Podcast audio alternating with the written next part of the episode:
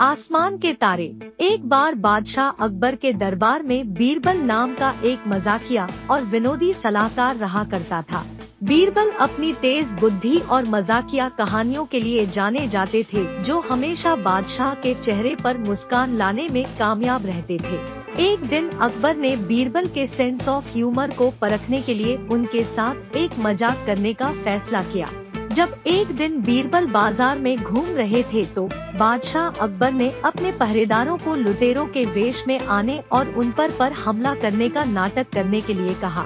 जैसे ही बीरबल बाज़ार से निकल ही रहे थे, नकली लुटेरे उनके पास आए और मांग की कि वह उन्हें अपना सारा पैसा दे दे। बीरबल, जिन्होंने तुरंत पहरेदारों को पहचान लिया, ने शरारत के साथ अपना ही खेल खेलने का फैसला किया। उन्होंने डरने का नाटक किया और सिक्कों की एक छोटी थैली लुटेरों को थमा दी।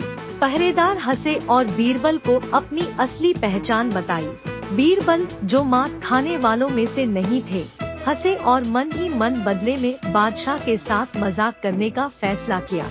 अब बीरबल दौड़ते दौड़ते दरबार पहुँचे और बादशाह अकबर को सारी कहानी बताई और कहा कि उनकी सिक्कों से भरी थैली आपके पहरेदारों ने चुरा ली है।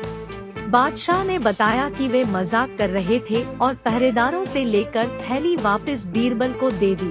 बीरबल ने कहा, महाराज गुस्ताखी माफ़, लेकिन इसमें कुछ अशरफिया कम लग रही हैं।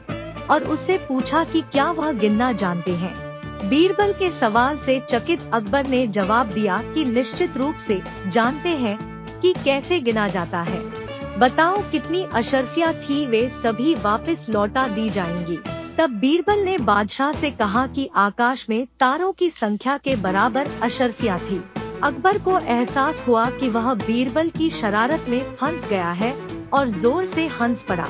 उस दिन से बादशाह और बीरबल एक दूसरे के साथ मज़ाक करते रहे, जिससे दरबार में सभी हँसी और खुशी लाते थे। कहानी का नैतिक उपदेश यह है कि कभी कभी हास्य लोगों को साथ लाने और मूड को हल्का करने का सबसे अच्छा तरीका हो सकता है।